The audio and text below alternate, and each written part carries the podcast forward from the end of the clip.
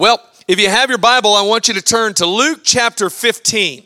Luke chapter 15. And uh, perhaps I want you to also uh, make a note here uh, about this week's devotional. If it, when you spend time with the Lord, I want you this week to spend time with Him in Luke chapter 15. And, and the reason is, is I want you to go before God in His Word so that He will talk to you about who He is and who you are to Him. Listen, when you read Luke chapter 15, you cannot escape these themes. There are three stories uh, in Luke chapter 15. We're going to look at one of them today. Um, the first is the parable of a lost sheep. It's an incredible story. Maybe you've heard it before, but you can go back there. You can find out things about the Father, and you can actually find out things about yourself and how He feels about you. Then there's a parable of a lost coin. And, and, and again, it's another story that actually establishes the heart of God toward us and our value to Him.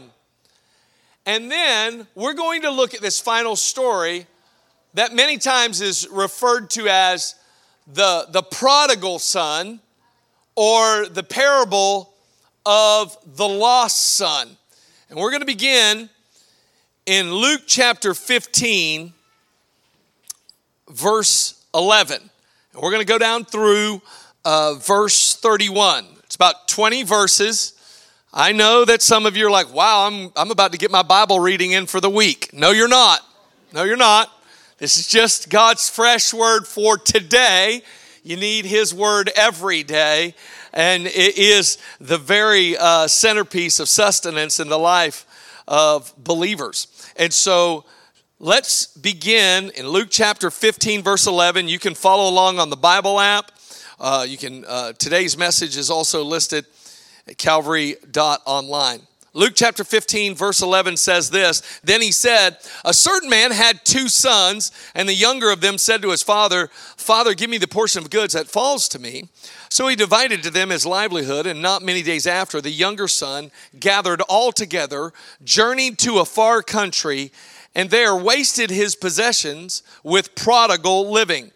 But when he had spent all, there arose a severe famine in that land, and he began to be in want. Then he went and joined himself to a citizen of that country, and he sent him into his fields to feed swine. And he would gladly have filled his stomach with the pods that the swine ate, and no one gave him anything. But when he came to himself, he said, How many of my father's hired servants have bread enough and to spare, and I perish with hunger? I will arise and go to my father and will say to him, Father, I've sinned against heaven and before you, and I'm no longer worthy to be called your son. Make me like one of your hired servants. And he arose and came to his father. But when he was still a great way off, his father saw him and had compassion and ran and fell on his neck and kissed him. And uh, the son said to him, Father, I have sinned against heaven and in your sight, and I'm no longer worthy to be called your son. But the father said to his servants, Bring out the best robe and put it on him, put a ring on his hand and sandals on his feet, and bring the fatted calf here and kill it, and let us eat and be married. For this son was dead and is alive again. He was lost and is found. And they begin to be, merry. Now the, his older son was in the field, and as he came and drew near to the house, he heard music and dancing. So he called one of the servants and asked, What are the what these things meant? And he said to him, Your brother has come and because he has received him safe and sound, your father has killed the fatted calf. But he was angry and would not go in. Therefore, his father came out and pleaded with him. So he answered and said to his father, Lo, these many years I have been serving you. I've never transgressed your commandment at any time, and yet you never gave me a young goat that I might make merry with my friends. But as this son of yours came, who has devoured your livelihood with harlots, uh, you killed the fatted calf for him. And he said to him, Son, you are always with me, and all that I have is yours. It was right that we should make merry and be glad, for your brother was dead and is alive again, and was lost and is found. Let's pray. Father, I thank you for your word. And Lord, I ask now that the Holy Spirit would give us ears to hear what you are saying to us. Speak to us because it is your word that brings change. Thank you, Lord, that today you have us positioned to hear this word. In Jesus' name, amen. Today I want to share with you a message called The Heart of the Father. The Heart of the Father. Now, most of you may know this passage as uh, the prodigal son. Perhaps, you know, because they, they, they grab a, a title, that, and, and by the way, that's not a scripture title. Most of you in your Bibles, that's just a label that was placed there over this passage. It's called the prodigal son. But um, aren't you glad? that God doesn't label us sometimes the way that the, the, the Bible dividers labeled, you know, even these well meaning people you know, they, they, they, they say, oh, well, it's the lost sheep, it's the lost coin, and it's the prodigal son, or it's the lost son. But how many of you know the end of his story was not that label? And I don't know who I'm talking to at the very beginning of this message, but I really felt compelled to tell you this that your past will never define you when there is a God who makes all things new. There's a God who wants to make all things new in your life. And you may have done some things, and, and there may be some people who want to label you by, by who you used to be, but if you would allow a God to come into your life to change you, then you would become the redeemed heir. I think that's a better title for this passage the redeemed son. And it's time for us in the church to actually stop looking at people based upon their past instead of and, and begin to see them through the eyes of the Father. Now, in order for us to know the heart of the Father, we really do need to take a real look at the condition of this Son. So, first, I want you to note this the Son destroyed his relationships. Luke 15, 11 says, A certain man had two sons, and the younger of them said to his father, Father, give me the portion of goods that falls to me. And he divided to them his livelihood. This, this is what this young son was saying. He was saying, Dad, I wish you were dead. Because no one gets an inheritance from a father that's still living. You get it after he's gone. I mean, it's like this book is, this passage is, is just ripped out of the arguments that sometimes happen in homes today. Mom, Dad, I wish you were dead. But he was saying it for a different reason. He was saying it for a very selfish reason. Anybody uh, come, no, don't raise your hand. Don't raise your hand if you come from a family like this. But can anybody identify with the, the brokenness that's in this family? Does anybody have people in your family that, you know, you kind of got to coddle them just the right way? Make sure that they stay happy enough to stand in the picture at Christmas time so you guys can pretend to be the perfect family for that one second. And then afterward, you're like, oh, I'm glad that's over. So, this is this young son. He's throwing grenades into this relationship. He's looking at his dad, and his dad, he's like, I wish you were dead. And remember that each of these stories in Luke chapter 15 are actually, actually an allegory about our relationship with God. It reveals something about us, and it also reveals something about the heart of the Father. So here's a big truth that everyone in the room needs to grasp. Our broken relationship with God is not His fault. I know that many people, as they're struggling and growing, they're like, well, I think sin was His fault. Why did God let a serpent in the garden? You know, God warned Adam and Eve. He said, a serpent's coming. And He said, you should subdue it. You should subdue whatever rises up against you that would come between the intimacy between you and God. And listen, we, all of us in this room, we need to own the fact that our brokenness in our relationship with God is not God's fault, it's our fault. Romans 5:12 says, "Therefore, just as through one man sin entered the world, that's talking about Adam, and death through sin, thus death spread to all men because all sinned." You see, we have to admit our own contributions to our brokenness. I know that this is difficult in, in an, a, a culture where everybody is offended at everything. It's like, why do tacos have to be cheaper on Tuesday? Don't they know I'm busy on Tuesday? That is not fair. It needs to be Taco Friday. We're looking for reasons to be offended. And people are offended at everything. And, and here's what happens in practical ways, we say, I am the way I am because my mom, my dad, this situation, if I had this, if I had that. And what we do is we blame and we blame and we blame, and we don't actually embrace the fact that it could be that some of your brokenness, the responsibility lands right at home. We have to admit our own contributions to our brokenness. Listen, this is this is tweetable. I do not tweet. But you can. Blame will keep you bound, but truth will set you free. And if we continue to blame others for the condition that we're in, we will stay in that condition. I don't know about you, but I'm kind of excited. Report cards are coming. I'm excited for two things. Number one, when my children perform well, I get to reward them. When they don't perform well, I get to keep more of my money. So I'm blessed either way. And uh, have you ever heard a, have you ever heard a, a, a child say this? My teacher gave me that grade. Huh. So they're just handing them out down there, huh? Is that how that works?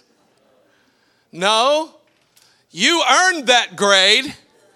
That's actually that's what you built. That's what you learned. And uh, if we will if if we'll ever step out of blaming and we actually start saying no no no part of this is my responsibility and the truth is is that if i will work my work harder and i will set myself to learn i'll earn a better grade. Well you know that principle actually uh, uh, applies to all kinds of areas in life especially in relationships. Don't blame all the, the, the brokenness in your family on your drunk uncle. It could be that there's a little bit more brokenness because you won't stop talking about your drunk uncle. And you should be praying about, uh, praying for him and believing that God's going to deliver him and that God has a plan for him. And much in the same way that you see yourself in Luke, Luke 15, you need to start seeing him in Luke 15. Do you hear what I'm saying? So we need to see this condition of this son now, this son, he also, he did something, and this really bothers some of us. He wasted his resources. You see, in Luke chapter 15, verse 13, it says, And not many days after, the younger son gathered all together, journeyed to a far country, and there wasted his possessions with prodigal living, or uh, uh, the word prodigal actually means wasteful living. So, Here's what happens in this Jewish culture that this story is being told in. So, this man has two sons. This is the way the inheritance would have gone. The older son would have gotten two thirds of the inheritance given to him, and the younger son would have gotten one third. You say that doesn't sound fair except in that culture, the older son had the responsibility of caring for the father and the mother into their late age. He oversaw everything connected to the family land. And so he had more responsibility. So his, his inheritance was greater so that he could meet the need that he was responsible for. And the younger one got one third. And so what he did is he collected one third of all of the inheritance and then he took it and he wasted it. You say, how did he waste it? Well, his, his brother was cruising Instagram. Somehow he found out that his younger brother was spending all the inheritance on prostitutes. I don't know how you find that out in a day with no social media, but he found out. And he, he even makes it known. He said, Listen, he's wasting everything. He's wasting what he's been given. And truth be told, we need to see ourselves in the Son. Let me put it to you this way, and maybe you could identify with his story a little bit through this lens. Your flesh has an inaccurate imagination. Your flesh has an inaccurate imagination.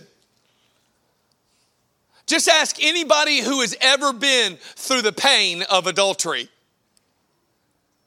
The person who, who sees the other person, it looks like greener grass on the other side of the fence.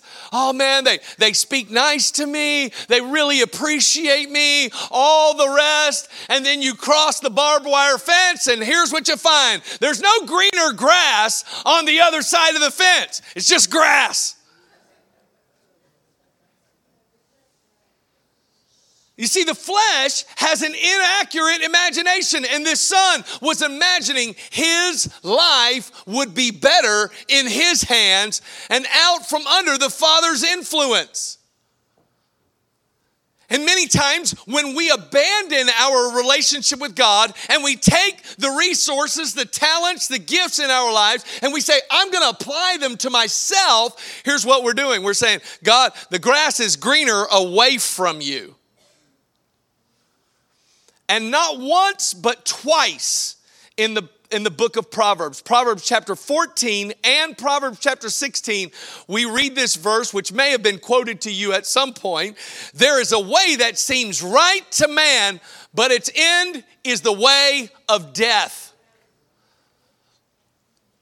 Listen, if you're here and and and you, you think, wow, I'm gonna, I, I'm just gonna come up with a better way a better way than God's way. I'm going to follow my way. I'm going to follow my dreams. I'm going to do things my way, you know. And I've been through this situation. My family's broken and, and I can't catch a break. And it seems like nothing is going well for me. So I'm, I'm making my plan. I'm going to live my plan. Here's what the scripture says the end of that way is death. If we don't start with a wisdom that comes from God, the way ends in death.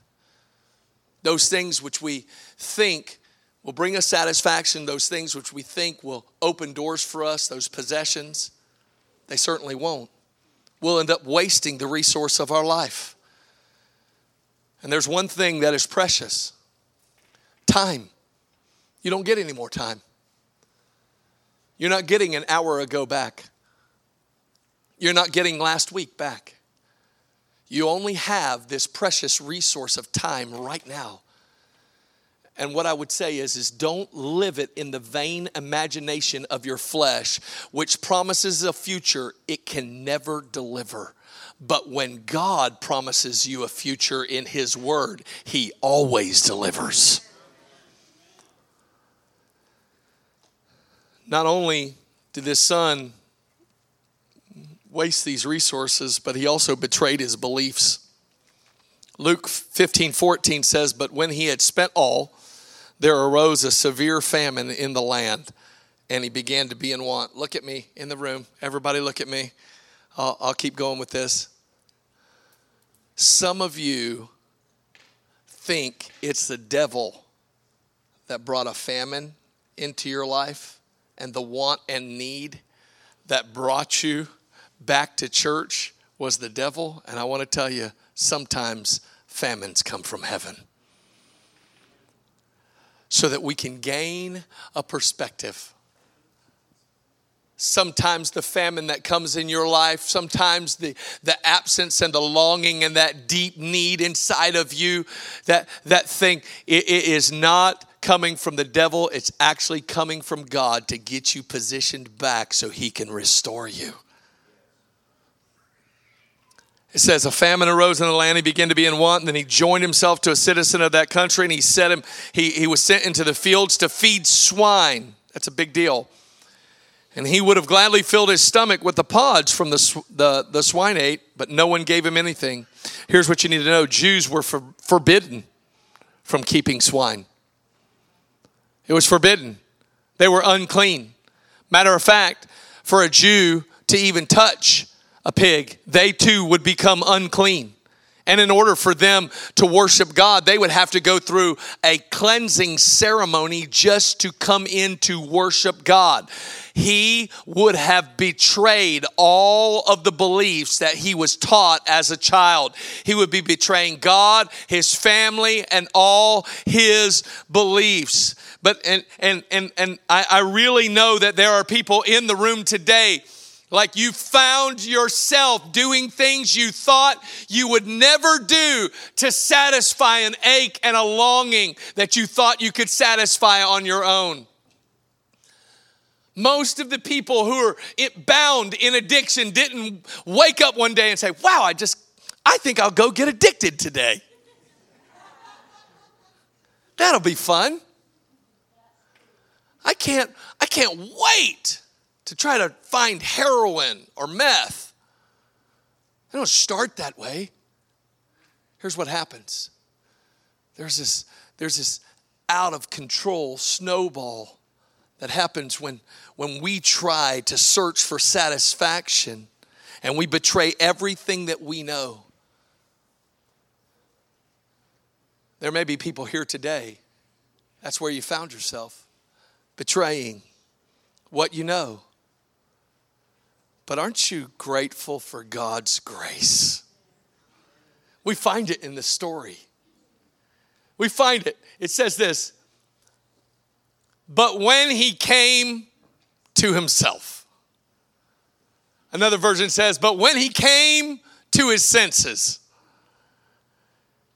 he said, How many of my father's hired servants have bread enough and to spare, and I perish in hunger? I will arise and go to my father and will say to him, Father, I've sinned against heaven and before you, and I'm no longer worthy to be called your son. Listen to this last thing. He, he says, Make me like one of your hired servants. He says, I don't even want to be restored to sonship. I just want to be like a servant. And this is now where the heart of the Father gets revealed. When you really see the condition of this son. In Luke 15 20, it says, And he arose and came to his father.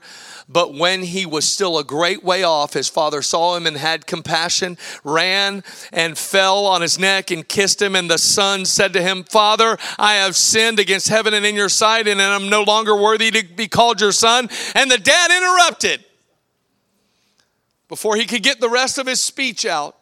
But the father said to his servants, Bring out the best robe and put it on him, and put the ring on his hand and sandals on his feet, and bring the fatted calf here and kill it, and let us eat and be married. For this my son was dead and is alive again, was lost and is found. And they began to be merry. Here's what you need to know about Father God today. Remember, this is an allegory all about the Father and us. And we have to pull down every idol that we've established in our hearts. Uh, uh, Tozer said it this way He says, We have no time to think thoughts about God that do not exist. It says, The thoughts that we think about God, they need to be accurate. And these reveal accurate thoughts of the Father that you and I can apply to our life that bring change. First, the Father is watching and waiting. The Father is watching and waiting. Verse 20 says, He arose and came to his Father, but when he was still a great way off, his Father saw him. And if you are away from God today, He is watching and awaiting your return. Listen, you need to know this. If you feel distant from God, God does not have his arms crossed thinking, yep, they'll be here soon. No, he's leaning off the proverbial porch of heaven, looking down on any who would repent and enter into his grace. He's looking He's watching, He's waiting. He desires for you to return. It's not His desire that any should perish, that any should suffer under the influence of their own flesh and desires. What He's saying, I desire, I'm watching you, daughter. I'm watching for you, son. I'm watching. And you need to know the Father is looking for you to return today. He's looking for you. He hasn't sealed off heaven. There's still an open door with a father waiting at the gate. We find the Father is watching and waiting, but we also find that the Father has compassion. It says he saw him and had compassion. You need to know that this is part of the Father. He sees our suffering. It says, and he had compassion. The word compassion, it means literally, out of the Greek, it means with suffering. Passion means suffering. So God sees your suffering. God sees where you really are. He sees what you're really going through, and it moves him. It's, he's, he's moved by it. He's not the God that's just waiting for you to return so he can say, I told you so. That may be satisfying for you and I, but that is not satisfying for God. God is not waiting with an I told you so. God has compassion. And if you have found yourself today in the middle of a mess that is your fault, there is still a God who has compassion on your life, who is waiting and watching and has a heart that is for you. Don't let religion rob you of an encounter with the Father, thinking He won't have me, He won't receive me, all I could be is a slave in His house. No, don't think that at all. He has compassion on you. He sees your suffering.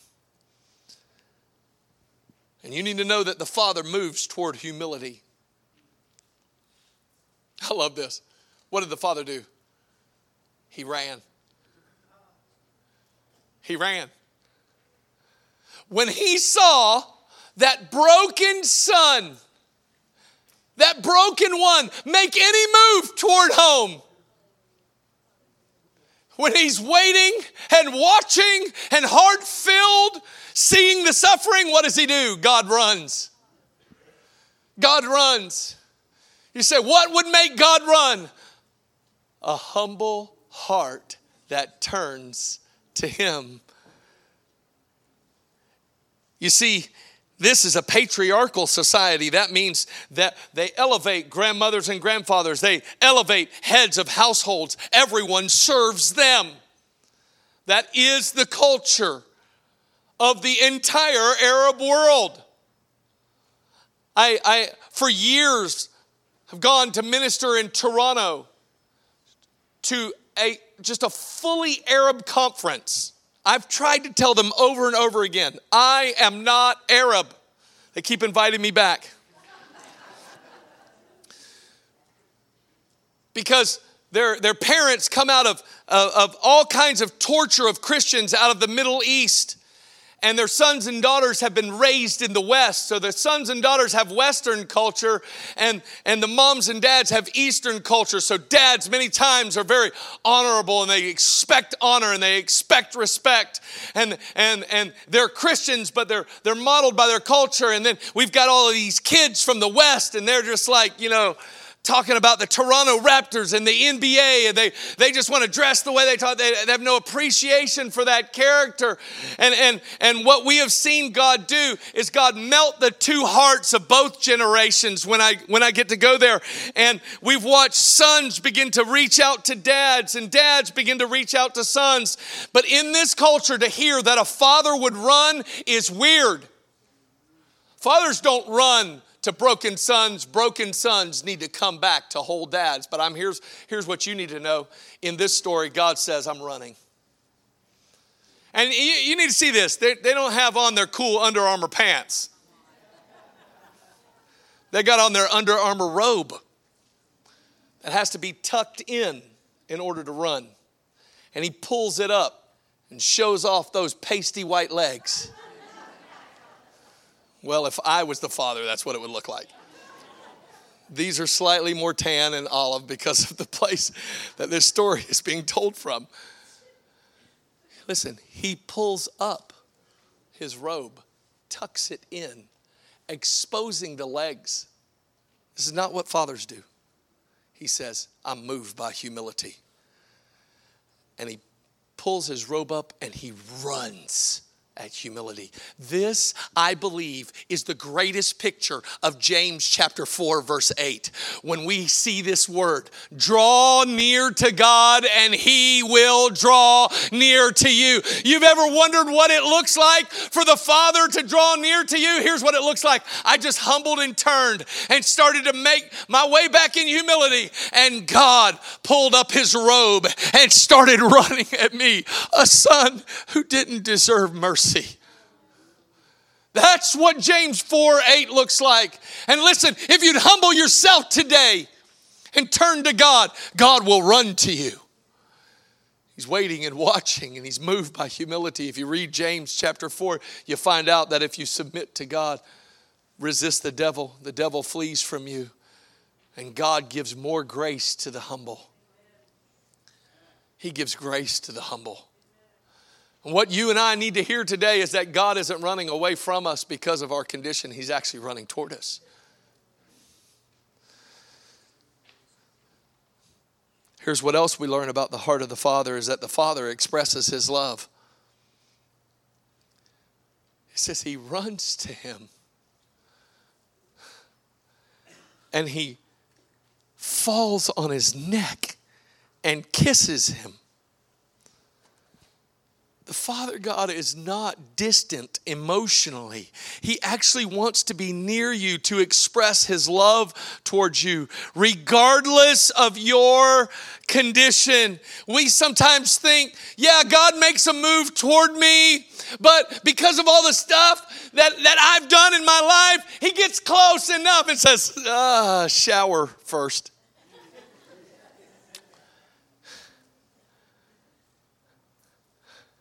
Yeah, you gotta you gotta clean up before we can get real close.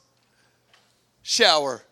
No, the heart of the Father runs all the way in and falls on his neck and kisses him. And see, for you and I, we're Gentiles. We don't get what this means. You don't understand. This son just left the pig pen. He is unclean. And the Father says, I am breaking out of tradition. I am breaking out of those things which would separate. And the Father dives right in to a son who's unclean, falls on his neck, and kisses him. This is a great truth. That in the Old Testament, if something was unclean and it touched the clean, the clean would become unclean, would have to go through a ceremony to be clean so he could approach God again. But in the New Testament, when the clean touches the unclean, the unclean becomes clean. And that's what our God does. Don't think you've got to clean yourself up because there's a father that's running to you and he's not distant emotionally. He's expressing his love toward us. And he comes in your condition and you're smelly and you're broken and you've broken relationships and you've made tons of mistakes. And he, he comes to you and he falls on your neck and he kisses you.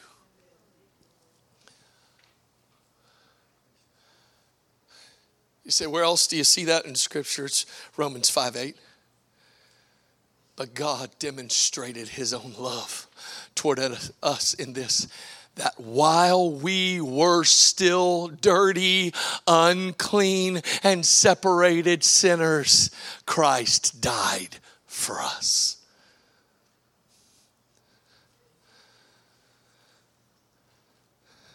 So the Father expresses his love. And your condition will not keep you from God. Your condition is actually why God pursues you. Lastly, in the heart of the Father, we see that the Father actually restores to original intent. And in the middle of his prepared sermon, the son trying to get out that he no longer wants to have the role that he once carried, the father interrupts him. And he says, Bring out the best robe and put it on him, and put a ring on his hand and sandals on his feet. And bring the fatted calf here and kill it, and let us eat and be married. For this son was dead and is alive again. He was lost and is found. Here's, here's some things that the Father restores to us who return. It says, God gives us a robe, He restores covering.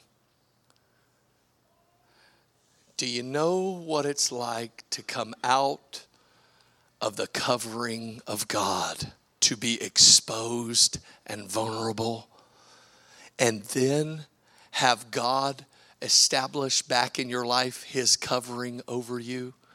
His protection over you, his goodness over you. This son who thought he had been so exposed and would never have anybody ever give anything to him again. Here's what happened God comes and says, I'm going to restore your covering. I'm going to cover you. It's what the Father did, and it's what the Father does today. God restores our covering. When we return to the Lord, we see this in the heart of the Father. God restores authority, He gives him a ring. This ring would have probably had the markings of their own family in it. So this son who was who who who literally was dead and now is alive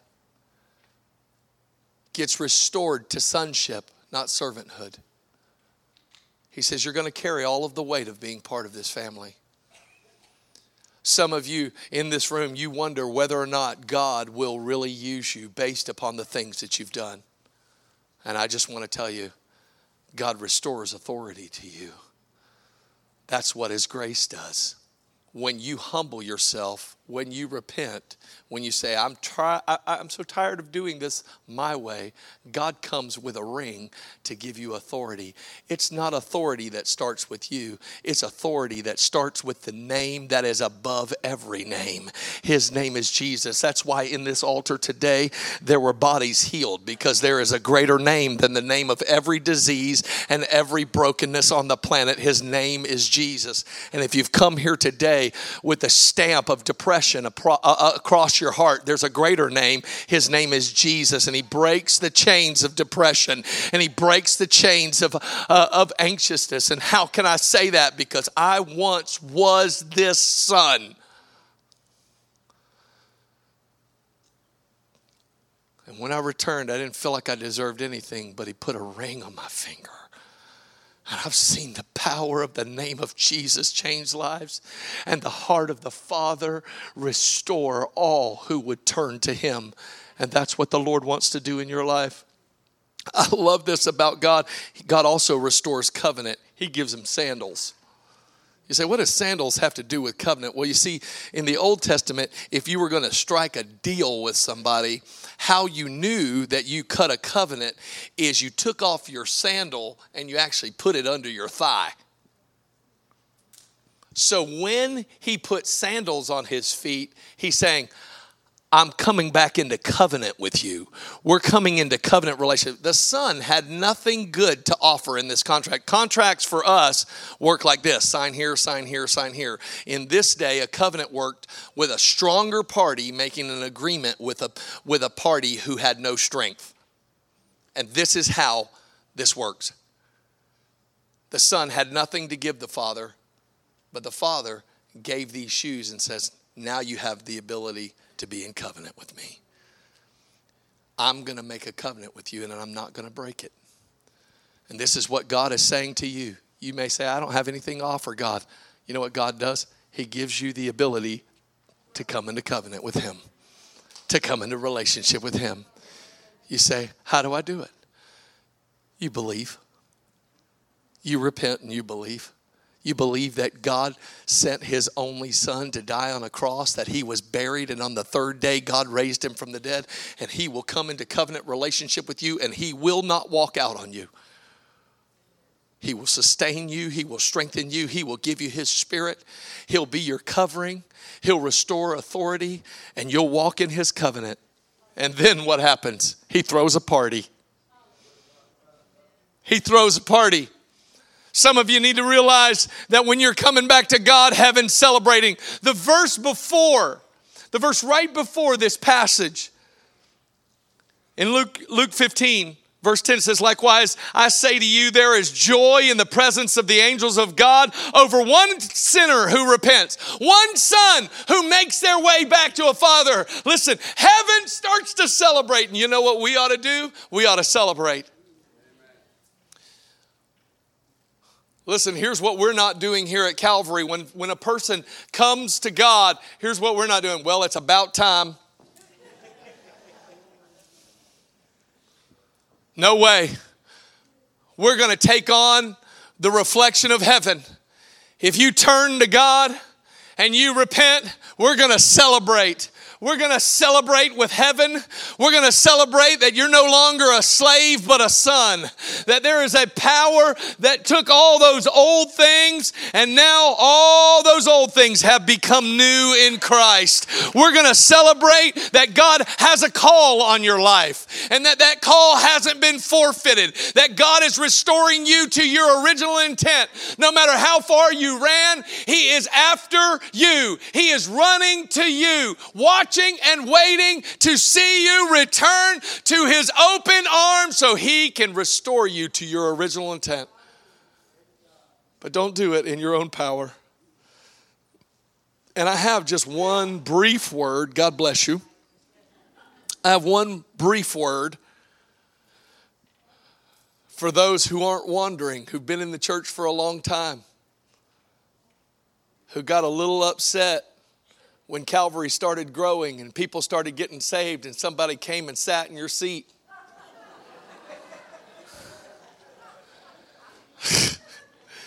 Some of those people are no longer in your service. They had to go to first service. and and, uh, and and you were like, man, well, you know, I'm I'm glad they finally decided to live for God. You know, I know them. Citrus County is a small place. I know what they've done. I saw them on Chronicle mugshots. Some of y'all laughing. I know that's where y'all go for your news. I know you're not going there for a prayer list, that's for sure. Looking to see who's getting in trouble. Here's what we need to see as older brothers, those who've been walking with the Lord.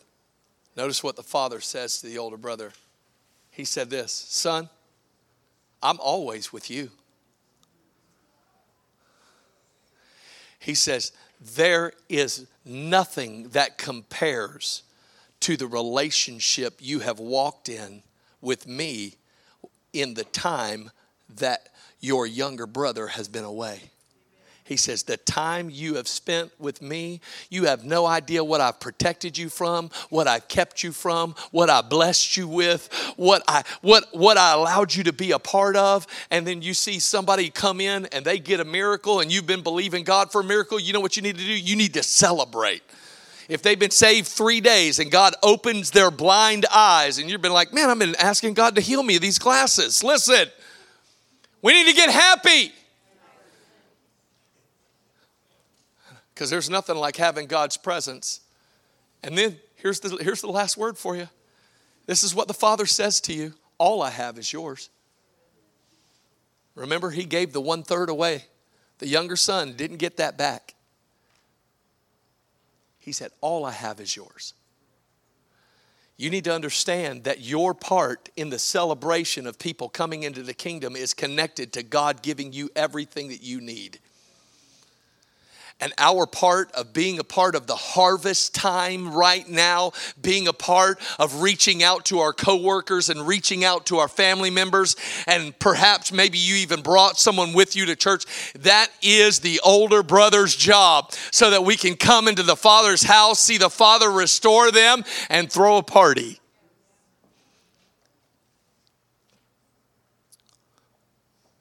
I want you to listen today. I shared this message with you because I believe God wants every single person to know his heart toward them. And you may have found yourself in the story today sabotaging relationships, wasting what God has given you. You're one moment of humility away from heaven running towards you to forgive you, restore you to what God's plan is for your life.